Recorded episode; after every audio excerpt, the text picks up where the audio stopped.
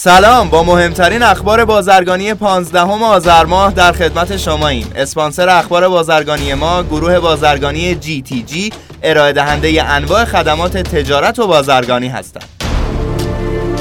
سیگنال ارزی به ریزش موبایل.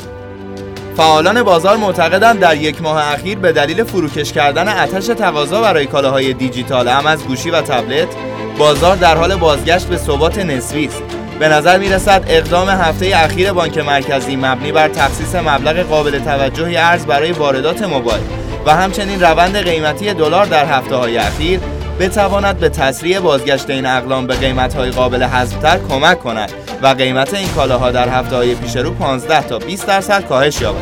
ماه گذشته نیز قیمت ها حداقل 10 درصد کاهش یافت. در حالی ایران در هفت ماهه ابتدای امسال صادرات 73 میلیون دلاری به سوریه داشته که ترکیه تنها در سپتامبر 2020 بیش از 112 میلیون دلار به سوریه صادرات داشته است. همچنین گفتنی است ترکیه در سال 2018 نیز با صادرات 1.2 میلیارد دلاری در رتبه اول صادرکنندگان به سوریه قرار داشته است.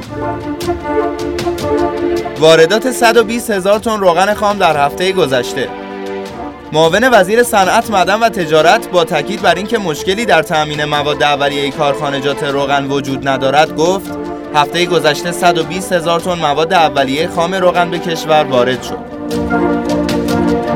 رئیس کمیسیون فناوری اتاق ایران از حضور 20 استارتاپ ایرانی در نمایشگاه جیتکس 2020 به همراه اعزام هیئت تجاری متشکل از 29 شرکت در حوزه فناوری اطلاعات و ارتباطات خبر داد. این نمایشگاه بین المللی همه ساله در دبی برگزار میشه. پیغام های پنهان تجارت بخشنامه ای مدیر کل دفتر مقررات صادرات و واردات اعلام کرد صادرات رب گوجه فرنگی در بسته‌بندی و احجام مختلف تا پایان آذر بلامانه است.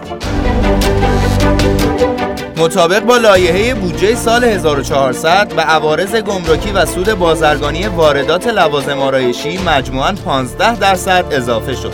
سال گذشته به عوارض گمرکی و سود بازرگانی واردات لوازم آرایشی مجموعاً 10 درصد اضافه شد. شرکت سیمان فارسنو در حالی توانست مجوز صادرات به فیلیپین را دریافت کند که پیش از این نیز تعدادی از شرکت‌های سیمانی در ایران برای این کار اقدام نافرجام داشتند. اما سفانو توانست از پس استانداردهای سختگیرانه کشور فیلیپین برآید و مجوز لازم را دریافت کند. هزاران امضا برای حمایت از صنعت رومبلی تولید کنندگان پارچه رومبلی با تشکیل یک کمپین در فارسمن خواستار جلوگیری از واردات بیرویه برای حمایت از تولید شده. محدودیت صادرات زعفران به چین. تعرفه های سنگین تجاری که دولت چین برای واردات زعفران از ایران وضع کرده است مانع توسعه صادرات زعفران ایرانی است. این در حالی است که یک سوم زعفران صادراتی کشور به سمت چین منتقل می شود نزدیکی قطر و عربستان به توافق مقدماتی. برخی منابع در کشورهای حوزه خلیج فارس و الجزیره گفتند ساعات و روزهای آینده احتمالا شاهد گشایشی در بحران خلیج فارس خواهیم بود. به نوشته الجزیره تمرکز این مذاکرات بر حل و فصل مناقشه بر سر این مسئله خواهد بود که به هواپیماهای قطری اجازه پرواز بر فراز آسمان عربستان و امارات داده شود. خیلی ممنونم که امروز هم در بخش اخبار بازرگانی همراه ما بودید. همچنین از اسپانسر این برنامه گروه بازرگانی GTG تشکر می‌کنم. مجموعه GTG رو می‌تونید از gtg.ir دنبال کنید.